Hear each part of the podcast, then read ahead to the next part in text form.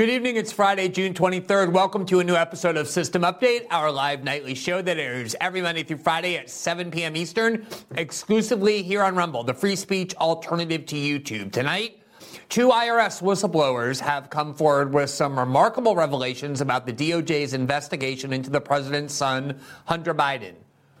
The New York Times reported this week, quote, Hunter Biden agreed with the Justice Department on Tuesday to plead guilty to two misdemeanor tax charges and accept terms that would allow him to avoid prosecution on a separate gun charge.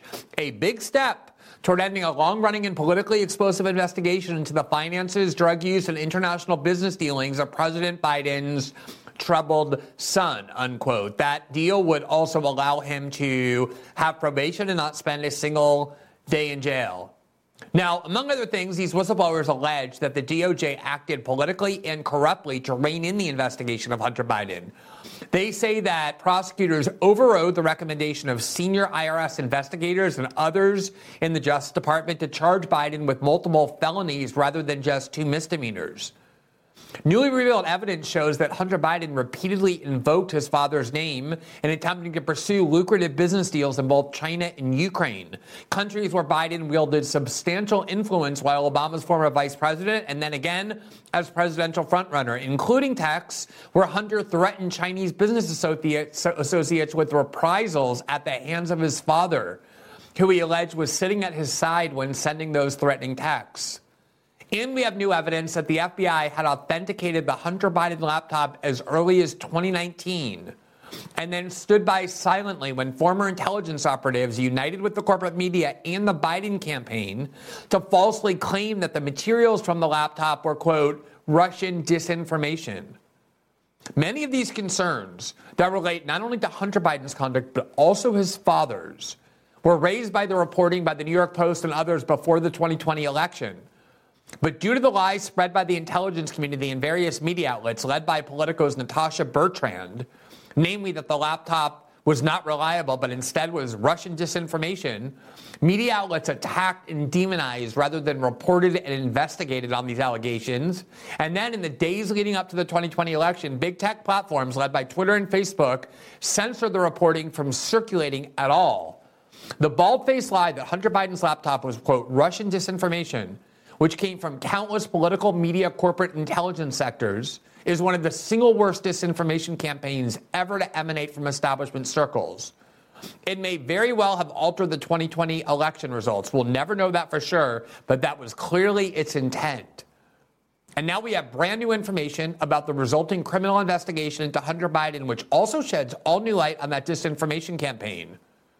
This has all been predictably downplayed or distorted by corporate media the culprits in the first place that spread the lies, and will highlight the key revelations about these IRS whistleblowers and what they mean.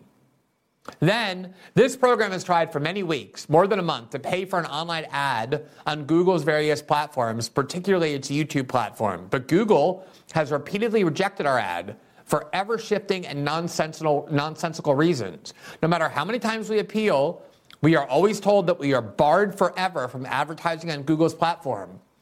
Rumble is currently involved in an antitrust lawsuit against Google, alleging that the search giant abuses their monopoly power to bury Rumble shows in their search engines in violation of antitrust law, all as a way of protecting YouTube, which Google owns.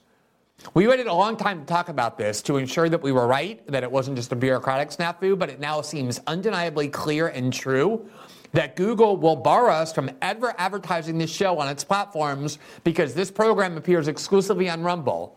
Yet more proof that these big tech companies are out of control monopolists who censor the internet for their own ideological and financial interests. As a reminder, System Update is available in podcast form. You can follow us on Spotify, Apple, and all major podcasting platforms. The episodes appear 12 hours after they first are broadcast here live on Rumble. You can follow us there and rate and review each episode, which helps spread the visibility of this program. For now, welcome to a new episode of System Update, starting right now.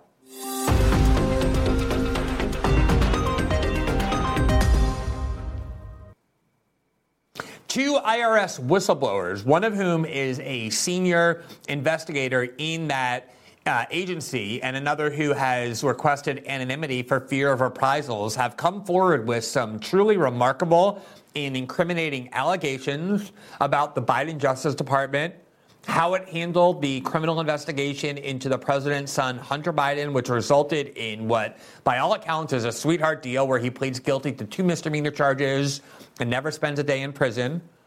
Hunter Biden just appeared at the state dinner held for the Indian prime minister and seemed very happy. And why wouldn't he be as he mingled with the guests, including Attorney General Merrick Garland, whose Justice Department just handed him such an incredibly encouraging and positive outcome. These whistleblowers have a lot to say about how those misdemeanors were accepted, overriding the recommendations of multiple members of the IRS, investigators who have worked on these cases for a long time, and prosecutors in the Justice Department that Hunter Biden's conduct was so serious. And had it been any other citizen, he would have been charged with multiple felonies rather than two misdemeanor counts that enable him to walk free. And yet, that's exactly what happened. And we're going to go into those allegations about the politicization of the Biden Justice Department and the mistreatment and misconduct of the Justice Department and the prosecutor in the case of the president's son. But before we do, we also wanted to shed light on one aspect of the revelations that we regard as extremely important, namely that the FBI, as early as 2019, had concluded as part of the investigation into Hunter Biden that the Hunter Biden laptop was not Russian disinformation, but in fact was entirely authentic. It formed the foundation for the FBI and IRS's investigation. And this was a year before the CIA, the corporate media, and big tech all united in the days before the election to spread the outright lie that the Hunter Biden laptop was, quote, Russian disinformation as a way of discrediting the reporting from the New York Post that raised a lot of questions, not about the integrity of Hunter Biden, but about the integrity of the Democratic Party frontrunner for President Joe Biden.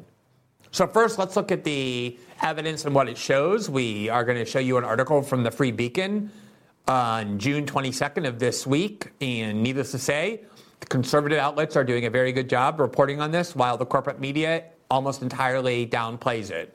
There you see the headline quote Whistleblower says FBI verified the authenticity of the Hunter Biden laptop in November of 2019. So almost a full year before Natasha Bertrand in Politico spread the outright lie from the intelligence community that this laptop was not authentic but was Russian disinformation. The article reads, quote, the FBI authenticated Hunter Biden's laptop as far back as November 2019, according to testimony from an IRS whistleblower released on Thursday, and knew the device was not part of a foreign disinformation campaign. The Bureau learned of the laptop in October 2019, the whistleblower IRS supervisor, supervisor, uh, supervisory agent Gary Shapley said, and just one month later verified its authenticity. The IRS was notified about the laptop in December 2019 and told that, quote, it likely contained evidence of a tax crime, the whistleblower said.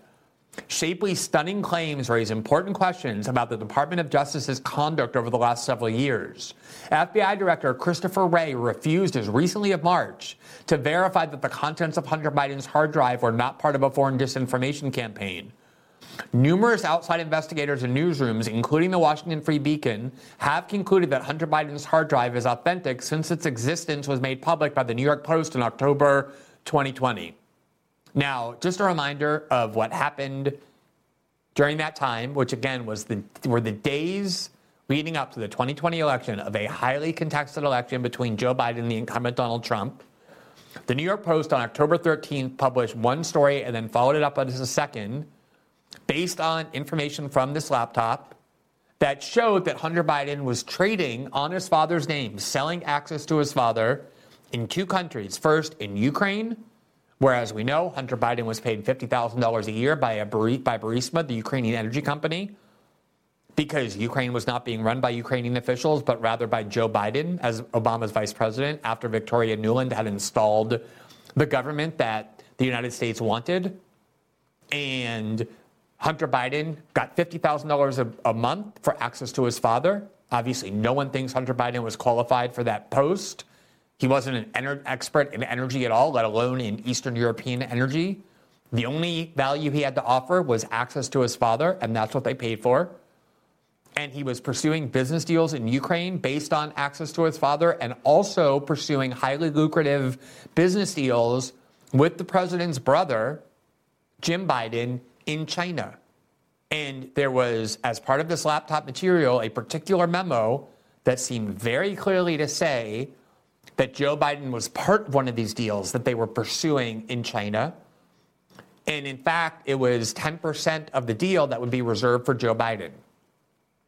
Fortunately for Joe Biden, he never had to answer any questions about any of that reporting because the corporate media spread the lie that that material was Russian disinformation. Now, before this whistleblower had came, come forward, every major corporate media outlet has acknowledged that they were able to verify the authenticity of this laptop. They, of course, waited until the election was over and Joe Biden was safely elected. But first, the New York Times, and the Washington Post, then CBS News, and then CNN, and multiple others, in reporting on the investigation into Hunter Biden, have all said that the laptop is authentic, the materials on it are genuine, and they have been able to independently verify that fact.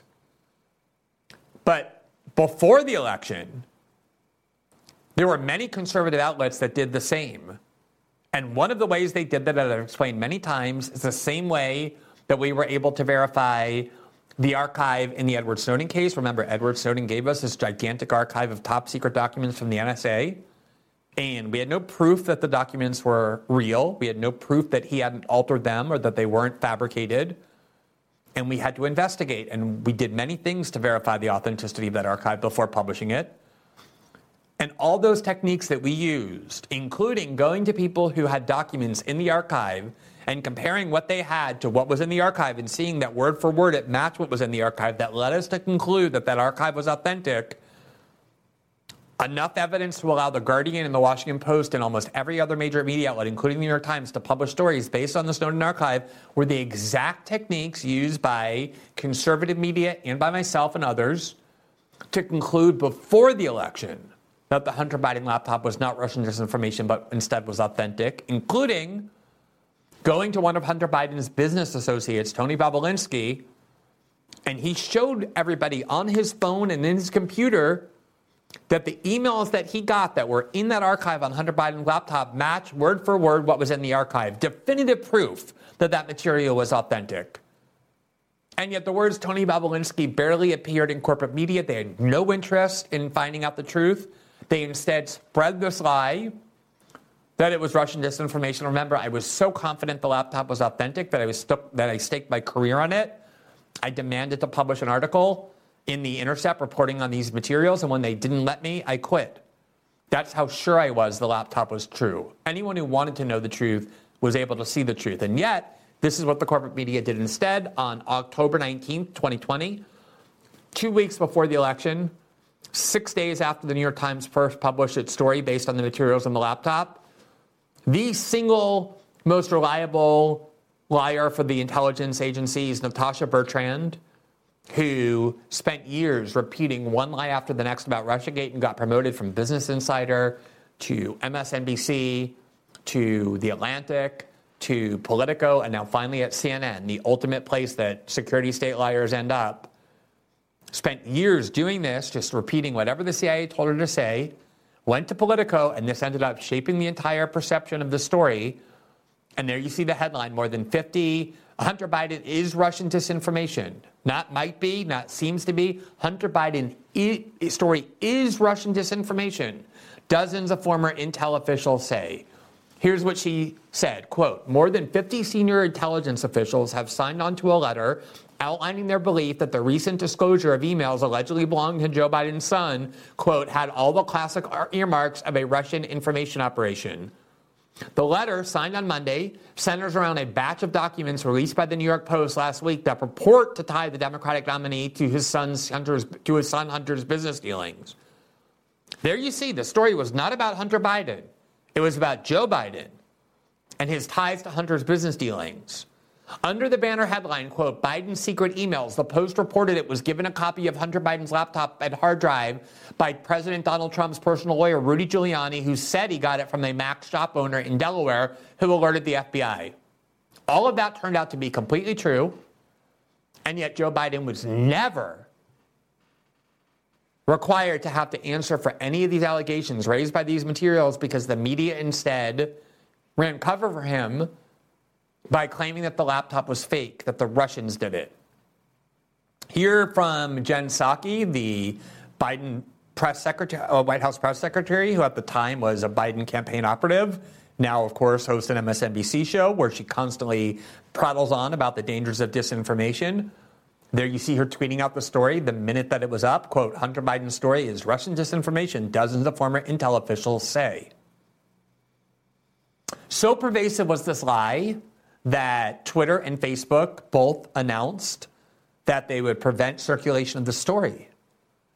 Twitter cited, when asked, a policy that prevents hacked materials from being circulated, but nobody ever believed this material was hacked.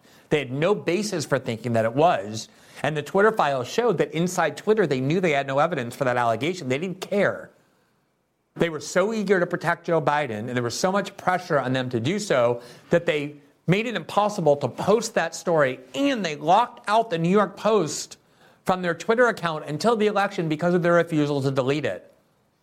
All actions that Jack Dorsey, the then CEO Twitter, uh, of Twitter, has acknowledged was a pretty grave mistake, but the damage was done.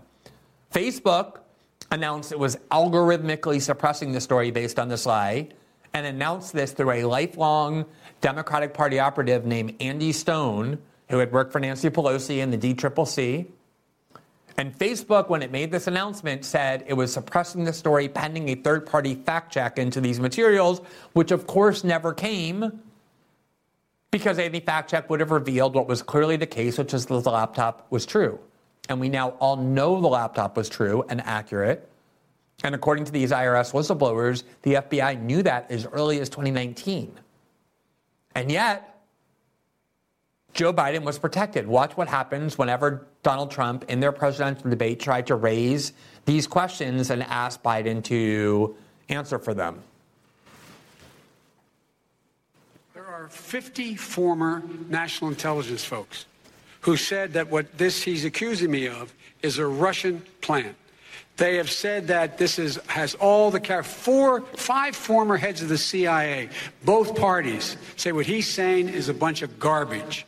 Nobody believes it except the, his and his good friend Rudy Giuliani. You mean the laptop is now another Russia, Russia, Russia hoax? You that's exactly what. Is this that's where you're exactly going? what. This is told. where he's going. The that, laptop right. is Russia, yes. Russia, Gentlemen, Russia. I want to stay on the issue of race. Okay, now the person on the left Donald Trump, who was saying that the laptop was authentic and was trying to get Joe Biden to answer for the ethical questions raised by it, is deemed an agent of disinformation. The one who is mocking the notion that this was Russian disinformation. That's who we're told always lies. The person here on the right, the now President Joe Biden, who won that election as a result, at least in part, of this lie, who stood up and told said to the cameras, I refuse to answer questions about any of these stories because they're Russian disinformation, and my good friends in the intelligence community say so. This is the person deemed to be honest. And yet, in this presidential debate, watched by millions of Americans, Joe Biden flatly lied by saying that this laptop was Russian disinformation, and Donald Trump was saying, Are you kidding? You're now going to blame this on Russia? No, just to give you a sense for the incredibly aggressive climate that surrounded the story, they basically made it impossible for any corporate journalist to ask Biden about it. There was one journalist in corporate media brave enough to ask Biden to answer these questions. His name was Bo Erickson of CBS News, who was a campaign reporter for CBS. And he tried to ask Joe Biden about this on the tarmac. Watch what happened on October 16th.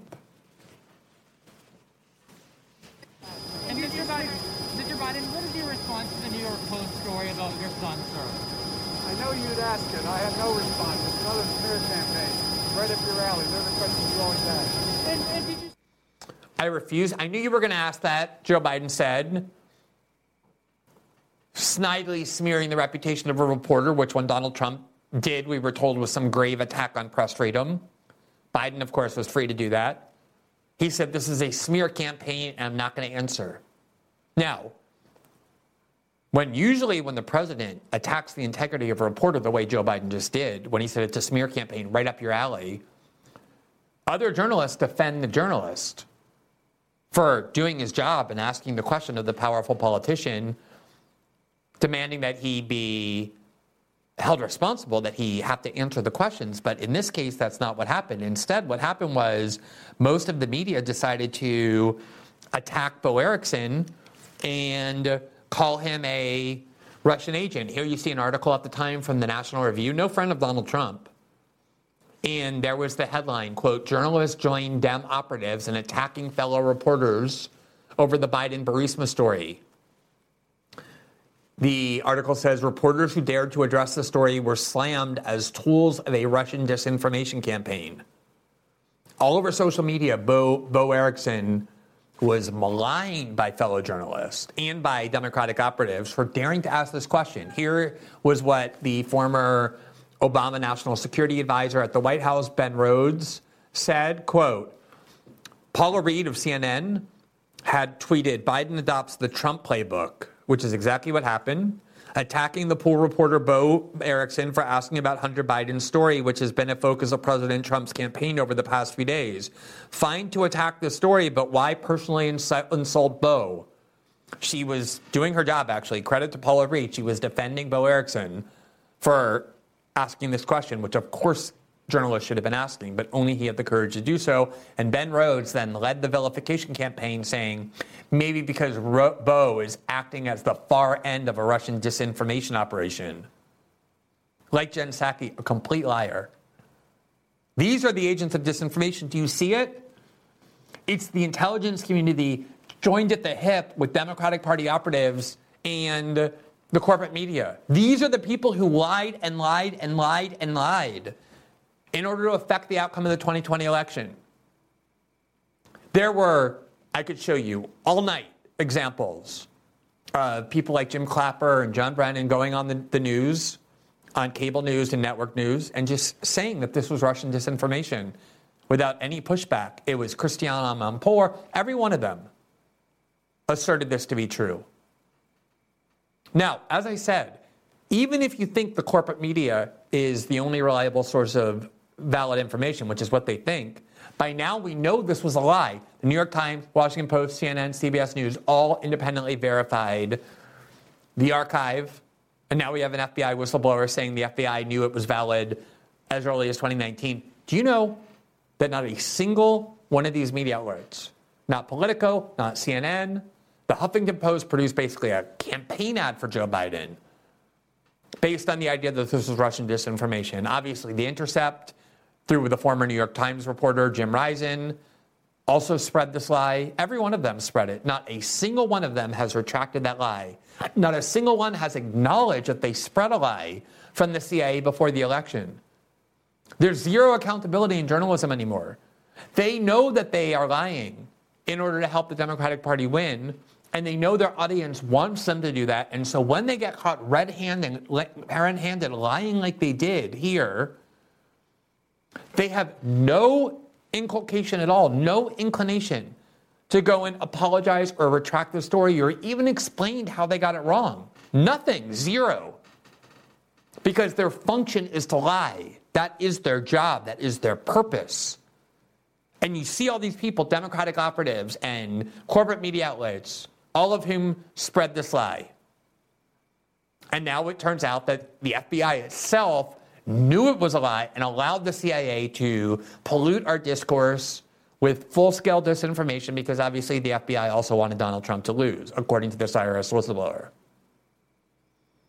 Now, beyond the issue of the authenticity of the archive being apprehended and known by the FBI a year before all these establishment outlets joined together to lie to the American people to manipulate the 2020 election, the IRS whistleblower also says that the Biden Justice Department, Merrick Garland and the rest, intervened and politically corrupted the investigation into Hunter Biden.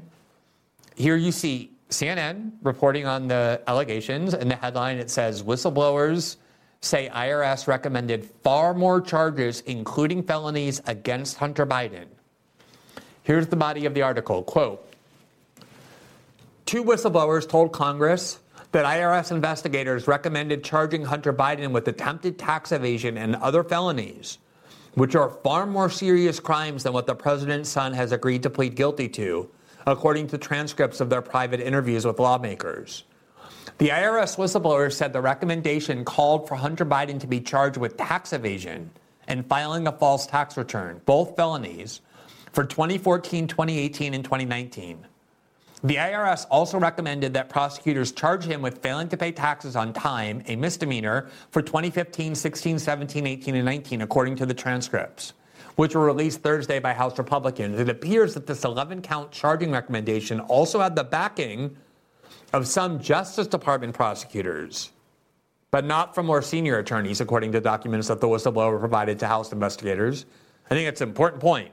These are not just people coming forward anonymously are making claims, they have documentation to back up and substantiate every allegation that they're making. In a deal with prosecutors announced early this week, Hunter Biden is pleading guilty to just two tax misdemeanors the allegations come from Gary Shapley, a 14 year IRS veteran who oversaw parts of the Hunter Biden criminal probe, and an unnamed IRS agent who was on the case nearly from its inception. Shapley approached Congress. Imagine the courage needed to do that. To come forward and stand opposed to the Biden government, knowing that the entire corporate media is against you, the government is against you, every major power center in Washington and in the United States is against you, and you put your name on this allegation, you risk your career as an IRS investigator to come forward with these explosive allegations. You have to really have the courage of your convictions to do that, knowing that the train that will be rolling on its tracks to roll over you, that you will unleash. Shapley approached Congress this year with information that he claimed showed political interference in the investigation. He and the entire IRS team were later removed from the probe. Quote, I am alleging with evidence that DOJ provided preferential treatment, slow walked the investigation, and did nothing to avoid obvious conflicts of interest in this investigation, Shapley told lawmakers. David Weiss, the Trump appointed U.S. attorney in Delaware who oversaw the Hunter Biden criminal probe, eventually reached a, pre- pre- pre- uh, a plea deal where the president's son will plead guilty to two misdemeanors for failing to pay taxes on time. The plea agreement will also resolve a separate felony gun charge if Hunter Biden abides by certain court imposed conditions for a period of time. Hunter Biden isn't pleading guilty to any felonies, and he wasn't charged with any tax felonies. CNN reported that prosecutors are expected to recommend no jail time. He is scheduled to appear in federal court in Delaware on July 26. The DOJ probe into Hunter Biden was opened in November 2018 and was codenamed Sportsman. According to Shapley's testimony, federal investigators knew as early as June 2021 that there were potential venue related issues with charging Hunter Biden in Delaware. Under federal law, charges must be brought in the jurisdiction where the alleged crimes occurred. If the potential charges couldn't be brought in Delaware, then Weiss would need help from his fellow U.S. attorneys. He looked to Washington, D.C., where some of Hunter Biden's tax returns were prepared in the Central District of California, which includes the Los Angeles area where Hunter Biden lives. But Shapley told the committee that the U.S. attorneys in both districts wouldn't seek an indictment. A second whistleblower, an IRS case agent who also testified to the committee but hasn't been publicly identified, also told lawmakers that this is what happened. So there's corroboration not just from the documents but from a second whistleblower. He agreed that Weiss was, quote, told no when he tried to get the cooperation of the U.S. attorneys in D.C. and Los Angeles, who are Biden appointees. Hunter Biden's eventual plea agreement was filed in Weiss's jurisdiction in Delaware. Shapley contends in his interview that Attorney General Merrick Garland was not truthful when he told Congress that Weiss had full authority on the investigation. Shapley recounted a meeting on October 7, 2022, where, according to Shapley's notes memorializing the meeting, Weiss said, quote, he is not the deciding person on whether charges are filed against Hunter Biden. This undermines what Weiss and Garland have publicly said about Weiss's independence on the matter. Shapley also testified to committee investigators that it was during this October 2022 meeting that he learned for the first time that Weiss had requested to be named as special counsel but was denied. In testimony to Congress in March, Garland said Weiss was advised, quote, he is not to be denied anything he needs. Regarding the claims of political interference with the Hunter Biden criminal probe, Weiss told House Republicans in a recent letter that Garland granted him, quote, ultimate authority over this matter, including responsibility for deciding when, what, where, when, and whether to file charges. But after the transcripts were released Thursday, spokespeople for the U.S. Attorney's Office in D.C. and Los Angeles issued near identical statements, reiterating that Weiss, quote, was given full authority to bring charges in any jurisdiction he deemed appropriate. The DOJ echoed those com- comments in a statement saying Weiss, quote, needs no further approval for bringing charges whenever he wants.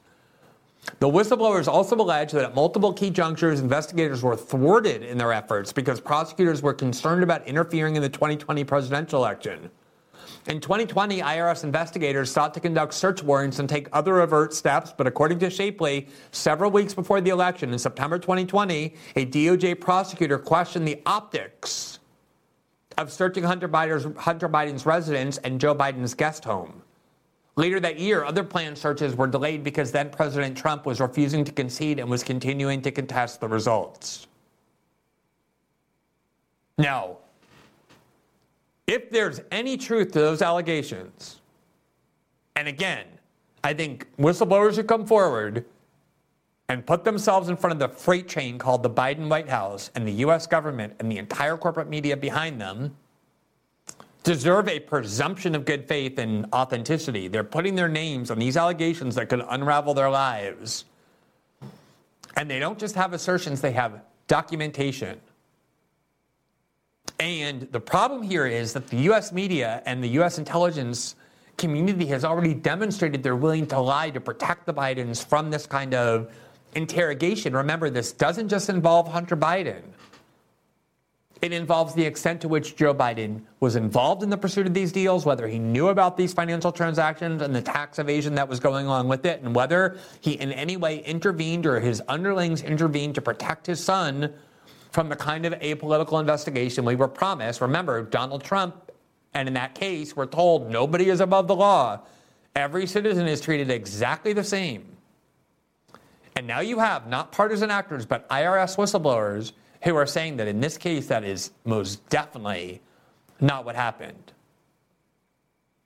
Now, it isn't just that the FBI knew the laptop was authentic, and it's not just that the IRS agents and whistleblowers say that this case was overwhelmingly politicized to protect Hunter Biden by overriding recommendations to charge him with felony counts, but also Hunter Biden himself explicitly claimed that his father was heavily involved in these deals in China. And in fact, not only that, but was supporting his threats to Chinese associates to give him their money and answer their inquiries. Otherwise, Joe Biden would use his contacts and power to destroy them.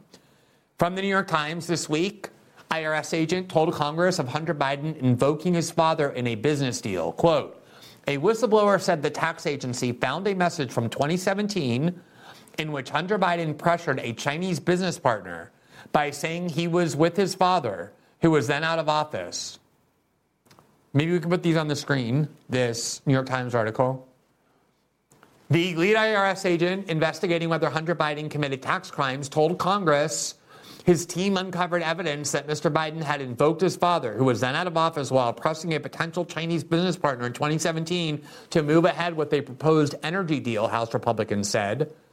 In testimony made public on Thursday, Gary Shapley, an IRS agent since 2009, who supervised the tax agency's investigation into Hunter Biden, said his team used a search warrant to obtain a July 30th, 2017 WhatsApp message from Mr. Biden, Hunter Biden, to Henry Zhao, a Chinese businessman.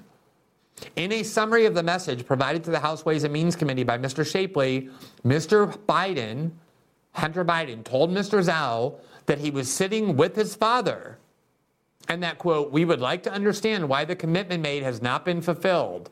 Tell the director that I would like to resolve this now before it gets out of hand. And now means tonight, Hunter Biden wrote, referring to other participants in the proposed deal. And Z, if I get a call or text from anyone involved in this other than you, Zhang, or the chairman, I will make certain that between the man sitting next to me meaning his father, and every person he knows, and my ability to forever hold a grudge, you will regret not following my direction. Taken at face value, the message would undercut President Biden's longstanding claims that he had nothing to do with his son's international business deals. Coming days after Hunter Biden agreed to plead guilty to two misdemeanor charges of failing to file his taxes on time in 2017 and 18, the release of the information underscores the determination of House Republicans to continue to try to tie his father to his business dealings and suggest that they were corrupt. What a bullshit narrative that is from the New York Times. Do you see how they try and say this is something the House Republicans are trying to do?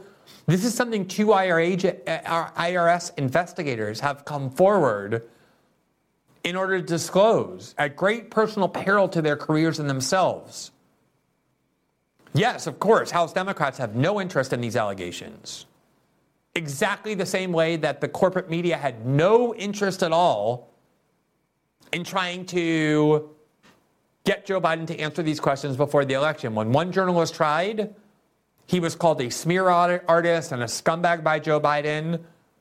And a lot of people in the media united with Joe Biden to say that he was acting as a Russian agent by asking Joe Biden these questions. And then Joe Biden was allowed in those debates with Donald Trump to refuse to answer the questions all about these things that should have been asked before the election and would have been had the CIA not lied with the corporate media and saying this was Russian disinformation. So it's not House Republicans trying to tie Joe Biden to these deals, it's these IRS whistleblowers who have done so. Now, let me make a point about the main defense of Joe Biden whenever he's asked about his role in Hunter Biden's business dealings. Obviously, polls that they've conducted have shown the public responds well when Joe Biden talks about his son as a proud dad. And I have objected many times in the past to the exploitation of this archive for delving into Hunter Biden's personal and sexual and drug life. I actually don't think it's relevant. I know some of you do, but I don't.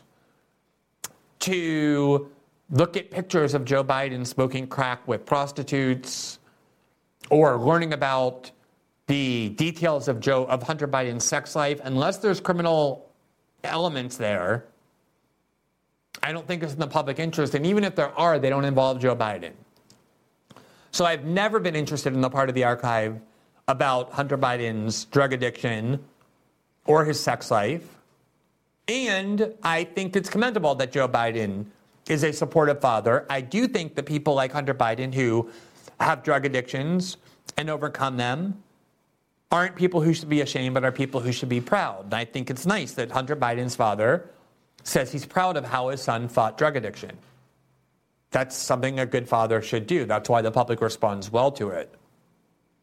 The problem is, is that Joe Biden exploits this cynically and disgustingly to deflect any questions at all, not about Hunter Biden, but about Joe Biden. And the media constantly lets him get away with it.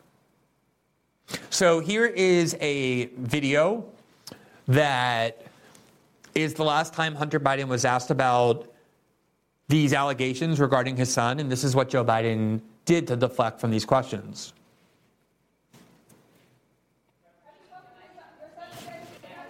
I'm very proud of my son.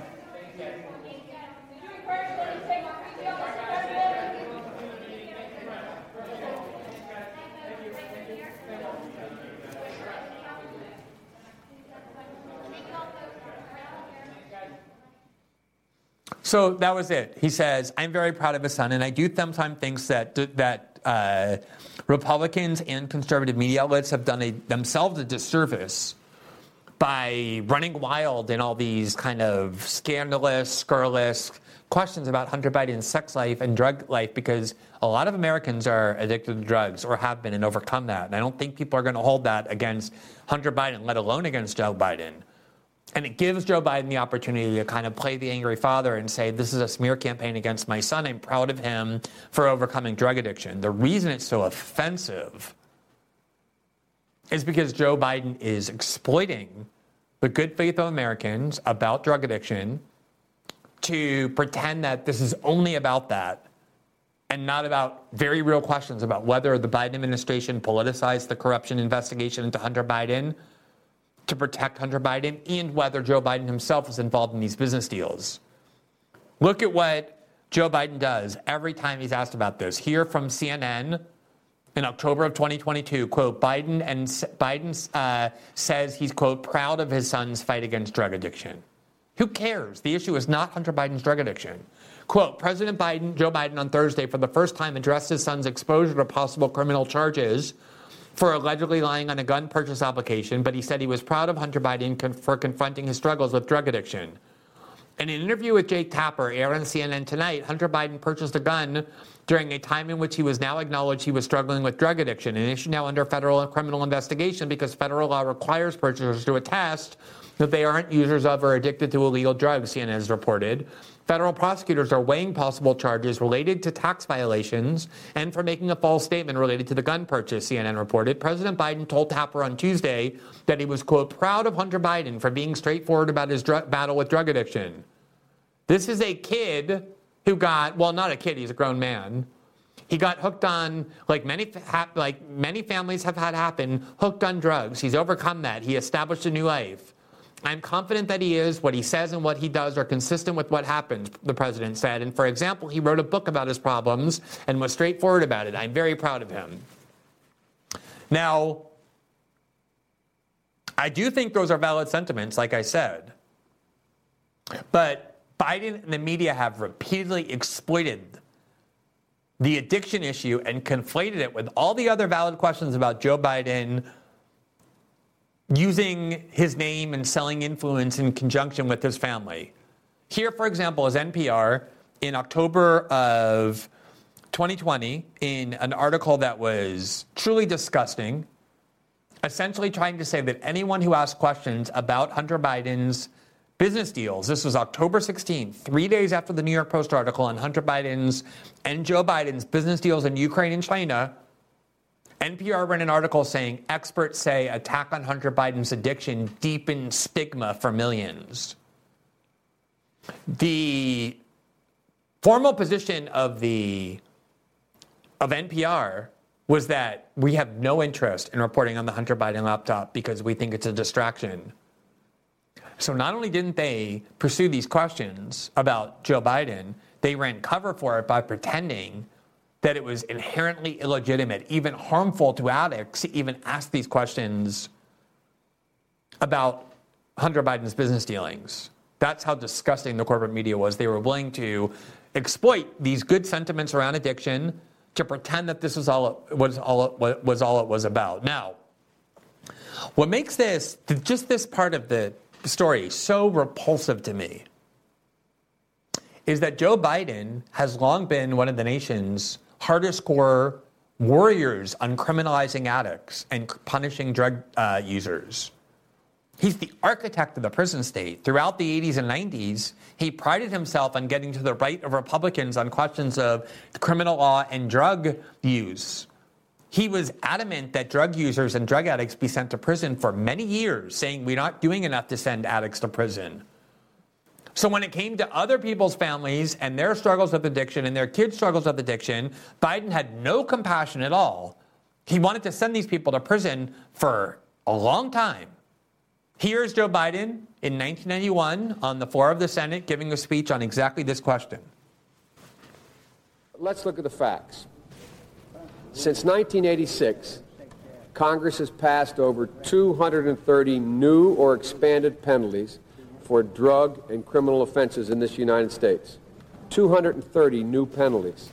And these penalties range from an automatic five years in jail for any person caught with a, uh, with a, with a rock of uh, crack cocaine, a piece of crack cocaine as small as a quarter. I don't have a quarter with me, but if you visualize what one looks like, yeah, I do have a quarter. If you have a piece of crack cocaine, no bigger than this quarter that I'm holding in my hand, one quarter of one dollar, we passed a law through the leadership of Senator Thurmond and myself and others, a law that says if you're caught with that, you go to jail for five years. You get no probation. You get nothing other than five years in jail. Judge doesn't have a choice. Now, the fact of the matter is, he's boasting of that. That was something he did with his good friend Strom Thurmond, the Jim Crow segregationist. They passed this law that said, as he just explained, if you have a tiny little bit of crack on your possession, you're going to prison for five years. The judge has no discretion. You're getting locked up. Even if you committed no violence, even if you never sold any crack to anybody else, just having it on you to use sends you to prison for five years. And you see him smirking with pride over how many other how many families' children who are addicts he sent to prison. And now he feigns compassion because his own son is in that position. But he's not advocating a uprooting of this law. It was President Trump actually who passed the first criminal justice reform bill in a long time, working with the ACLU. He's not using his pardon power to let out huge numbers of people who are in prison on drug charges the way President Trump did at Kim Kardashian's urging regarding Alice Johnson. He's just exploiting these sentiments around addiction to avoid answering questions about business deals involving his son and even accusing people who raise questions of it of somehow stigmatizing addiction. Let's listen to the rest of the speech. We've gone from there all the way up to saying, under the leadership of Senator Thurmond, and I'd like to suggest that I take some small credit for it myself as well, and others, the presiding officer, that there is now a death penalty. And we passed it a couple years ago. If you are a major drug dealer involved in the trafficking of drugs and murder results in your activities, you go to death. And all right, so that's how he always positioned himself in his career. He wasn't some person saying, oh, we have to be understanding about addiction and treat it as a disease and that we should be proud of people who overcome it. He said, we're going to send them to prison for years. Here, when he was running for president in 2015, and the New York Times didn't want him to win, uh, actually, this is when he was vice president in 2015, and there was speculation that he might run against Hillary Clinton.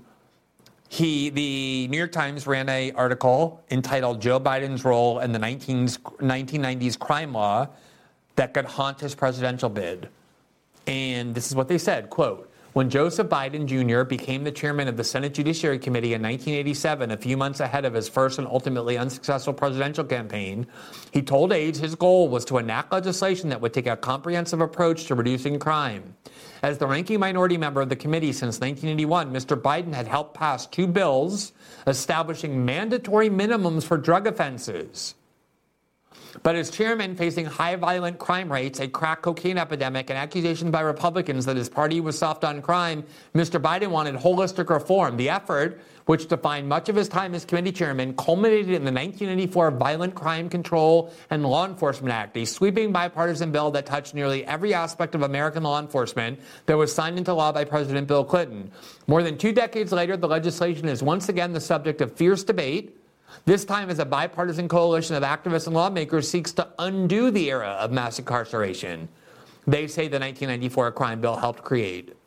The rapid shift in mood that these efforts reflect, a reaction to falling crime rates and a renewed attention to issues of racial injustice, could prove one of many hurdles for Mr. Biden if he decides to become a candidate for president. Despite reservations, Mr. Biden who has served as the Obama administration's unofficial liaison to the law enforcement community, has not only stood by the 1994 legislation, but has also frequently taken credit for it. As recently as this spring, in an essay on community policing for a book of bipartisan reform proposals put together by the Brennan Center for Justice, Mr. Biden referred to the legislation as the quote 1994 Biden crime bill. And in an interview with Time magazine in February of 2014, he said, quote, I am not only the guy who did the crime bill and the drug czar, but I'm also the guy who spent years when I was chairman of the Judiciary Committee and chairman of the Senate Foreign Relations Committee trying to change drug policy relative to cocaine, for example, crack and powder. Activists said it would take an acknowledgement by Mr. Biden, similar to Mr. and Mrs. Clinton's, to begin to get the ear of the young minority voters so crucial to Mr. Obama's coalition. Quote, many of us who grew up in the black community in the 1990s, said Patrisse Cullors, a political organizer and founder of the Black Lives Matter movement. Quote, we witnessed the wave in which the policies that came from both the federal government but also state government tore our families apart. That's the reality of Joe Biden not somebody who has compassion for drug addicts, but somebody who reveled with pride in talking about how much he loved sending drug addicts to prison for years. So all these crocodile tears, which again, I actually support the sentiments he's invoking, even though he doesn't authentically feel them, or maybe he feels them with regard to his son, but nobody else's kids, are ones I support. I do think that the last and least valid criticism that we should be making of Hunter Biden was that he was a drug addict. Especially since he's spoken openly about it and overcome it. That part I think is commendable. I don't think that's relevant to the public interest, what he did with uh, crack and prostitutes. Again, unless there's a criminal element there, which I haven't seen. What is absolutely relevant, in fact, compelling and vital, are the questions being raised by these IRS whistleblowers about whether the Biden Justice Department politicized this investigation to protect Hunter Biden from felony charges in prison, and whether or not Joe Biden was involved, as those messages at least suggest. Maybe Hunter Biden was lying, that is absolutely possible.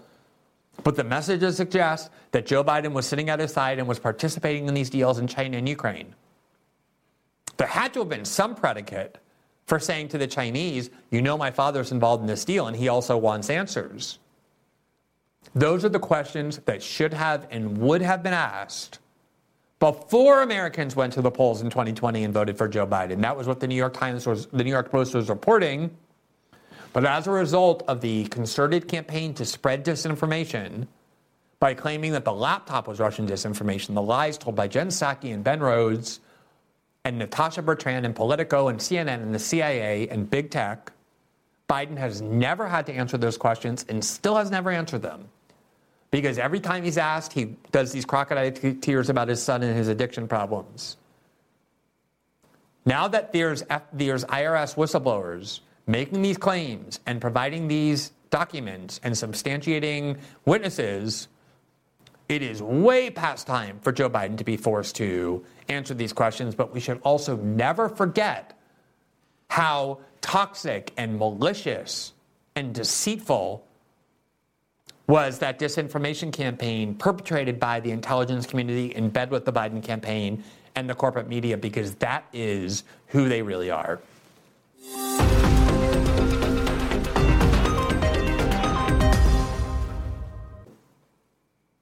So we have a little bit of a report uh, that pertains to ourselves that we had been thinking about reporting for a while, but we wanted to really nail down the story, especially because it does involve ourselves and we're not accustomed to doing reports on ourselves.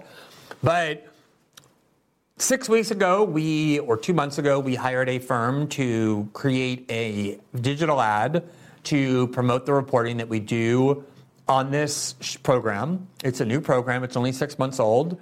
We're on Rumble, which is a platform that is known to 30, 35% of Americans, according to polls. It was 20 to 25% the last poll nine months ago. There's been a lot of high profile hires since then. The traffic is way up on Rumble. I presume the number's higher, but still, it's a platform that a lot of Americans, probably most, have never heard of, which makes me excited because the growth for our program, which already has a big audience, is so, the ceiling is so high. And so part of what we wanted to do was, in conjunction with Rumble, buy advertising time on various digital platforms, including YouTube, which is owned by Google, in order to show the following out that we have put on Twitter and we wanted to pay to spread on YouTube, Facebook, and Twitter. Here's the ad. The largest media corporations in the United States have become the opposite of adversarial to power. Do you want to go get some ice cream over there? They have become the leading propagandists, the leading messengers. Go ahead. No, no, I probably best I don't. That is not what we do.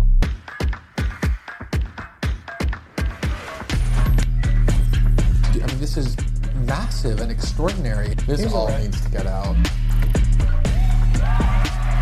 I share this with Glenn Greenwald. We're exposing truth. To the extent that you have aided and abetted Snowden, why shouldn't you, Mr. Greenwald, be charged with a crime?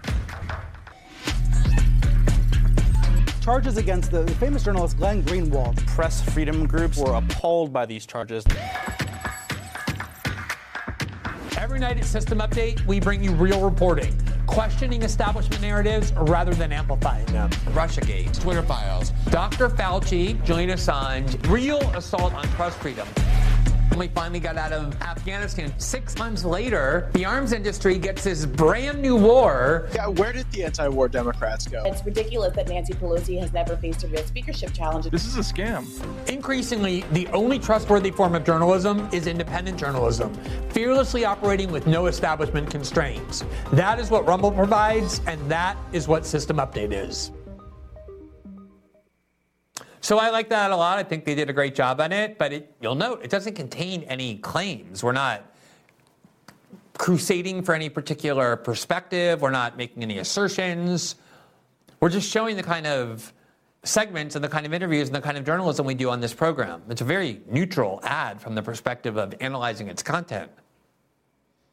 And yet, from the beginning, Google has said to us in multiple different ways there's no chance we are ever going to open an account for you on Google Ads, which is the platform they use to sell ad space on YouTube and every one of their other platforms that they control. From the beginning, we got this huge runaround through our manager of social media. Here you see a uh, initial uh, rejection where she tried to upload the ad and Google said your account is suspended. We're closing. Uh, it says. Uh, sorry, my eyes are old, even though I'm not. It says we've detected suspicious payments in your account. Now, we only had one payment. It was used with the US credit card. There was absolutely nothing problematic about that. So we figured that might just be a snafu, a bureaucratic snafu. They have appeals process, and yet every time we tried to appeal, including speaking to live people, we got this incredible runaround where sometimes they would just keep saying your account is suspended, you have no chance of ever getting it reinstated. Don't try. If you try, we're going to find you. Every time she would talk to a live person through Google, and she has all the transcripts to demonstrate this, the minute that she would start pressing about what the real reason is that we got that we got uh, banned, they would disconnect the conversation after a while because they had no explanation to give. And like I said, I didn't want to jump to these conclusions, we spent weeks going through the process, and it became very clear that Google will not let us advertise because we're a show on Rumble. As you might know, Rumble has sued Google, alleging that it has abused its monopoly power by purposely burying Rumble videos in its search engines as a way of protecting its other platform, Google. And that kind of vertical integration and power, monopolistic power, is a violation of the antitrust laws. If you try and find one of the episodes for System Update that's on Rumble. Even if you have the exact title, it will be very difficult to find on Google search terms. You'll find the YouTube clip that we post. We post a 10, 15 minute clip each night on YouTube, but you will, it's almost impossible to find these Rumble shows because they're obviously burying it. A federal court refused to dismiss Rumble's lawsuit against Google, allowed the lawsuit by Rumble to go forward into discovery Rumble lawyers are going to get a lot of interesting information about how Google manipulates its search engines and algorithms to punish competitors of its other platforms. But this seems to be a pretty clear example of it. In fact, just this week, we have a YouTube channel that we use that's totally unlisted, that we use just for internal use to post things to it that are things that we're going to post elsewhere or that are parts of the show that we use to edit and the like. And that unwatched channel had a strike against it because the show that we did on Professor Peter Hotez, MD, PhD, where we went through all the statements that he's made over the years and critiqued them, was deemed to be disinformation, COVID disinformation or vaccine disinformation, even though we didn't make any claims about vaccines. That's how aggressive Google's censorship is. Now, in one way, Google is burying their own grave because the more they censor, the more voices and content creators they drive to their competitors that offer free speech. That's the way that Rumble started growing in the first place. But it's kind of amazing to say, hey, we have this significant budget that we want to spend to make people aware of our show and to inform them of what our show is about. It's a news show, it's not a show that crusades about political issues. Nobody's contesting that. And yet Google just continues to find reasons to refuse to let us to promote the ad. And it seems clear it's not about our show, it's about the fact that we're on Rumble and they fear Rumble as a competitor because of Rumble's massive growth and the way they've stolen so many of YouTube's main content creators and will continue to because people hate the climate of censorship that Google has created and crave a free speech platform that Rumble is now guaranteeing. It's extraordinary, though, that they are in the middle of a federal lawsuit alleging antitrust violations where the federal judge very rarely, it's a very rare instance where they Google loses and can't get a suit against it dismissed. But in this case, the judge rejected Google's motion to dismiss and allowed the Rumble lawsuit to proceed, alleging antitrust violations for Google to be engaging in what seems to be exactly the kind of conduct that is the foundation for what could be a very, very expensive lawsuit. Not just in terms of what Google gets ordered to pay if they lose, but in terms of the document, the documents that Discovery will reveal to just feed that so vindictively out of this kind of fear of competition that exactly what the antitrust laws are written to prevent and outlaw is kind of amazing. But that shows you how eager and willing big tech firms are to use censorship for all kinds of reasons. They have taken the internet, which was supposed to liberate humans from centralized state and corporate control, to free the flow of information, and used it as a weapon to constrain the flow of information more than ever. It ties so well to our first story, where Facebook and Twitter, in a completely unaccountable manner, blocked circulation of the New York Post story, knowing that that's how most people in the United States now get their political news through the internet as a way of protecting Joe Biden. These are lawless companies that do not believe in, in fact, actively and aggressively oppose free speech and use their censorship power to promote every aspect of their agenda financial, political, and ideological. And we will definitely continue to report more on this, as well as report on the Rumble suit that I believe is very promising against Google for lots of different reasons. And as I said, it ties not only to the story that we did tonight about the lies that were told about the New York Post reporting about Joe Biden that led to censorship, but also on Monday night, we will have for you what I consider to be a special episode where we break down the key seminal hallmark cases of the 20th century from the Supreme Court that guarantee a maximum amount of free speech that defines the United States by the First Amendment and the ways in which that is now being aggressively eroded as part of the attack on free speech overall by the West. So we hope you will watch that show because it very much relates to these issues as well. So that concludes.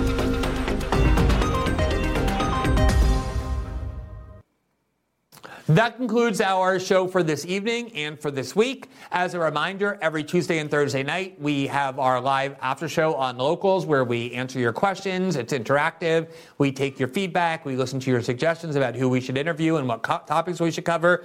It's available exclusively for our local subscribers, which also gets you access to the show's transcripts and written journalism that we post there. To join our locals community, which also supports and helps the independent journalism that we do here, simply click the join button right below the Rumble video player on this page, and that will take you to our locals community. As another reminder, System Update is available as well in podcast form, where you can follow us on Spotify, Apple, and every major podcasting platform. The show in podcast form airs 12 hours after it first appears live here on Rumble. And if you rate and review each episode, that helps spread the visibility of the program. For those of you who've been watching, we're very appreciative. We hope to see you back here on Monday night and every night at 7 p.m. Eastern, exclusively here on Rumble. Have a great evening and a great weekend.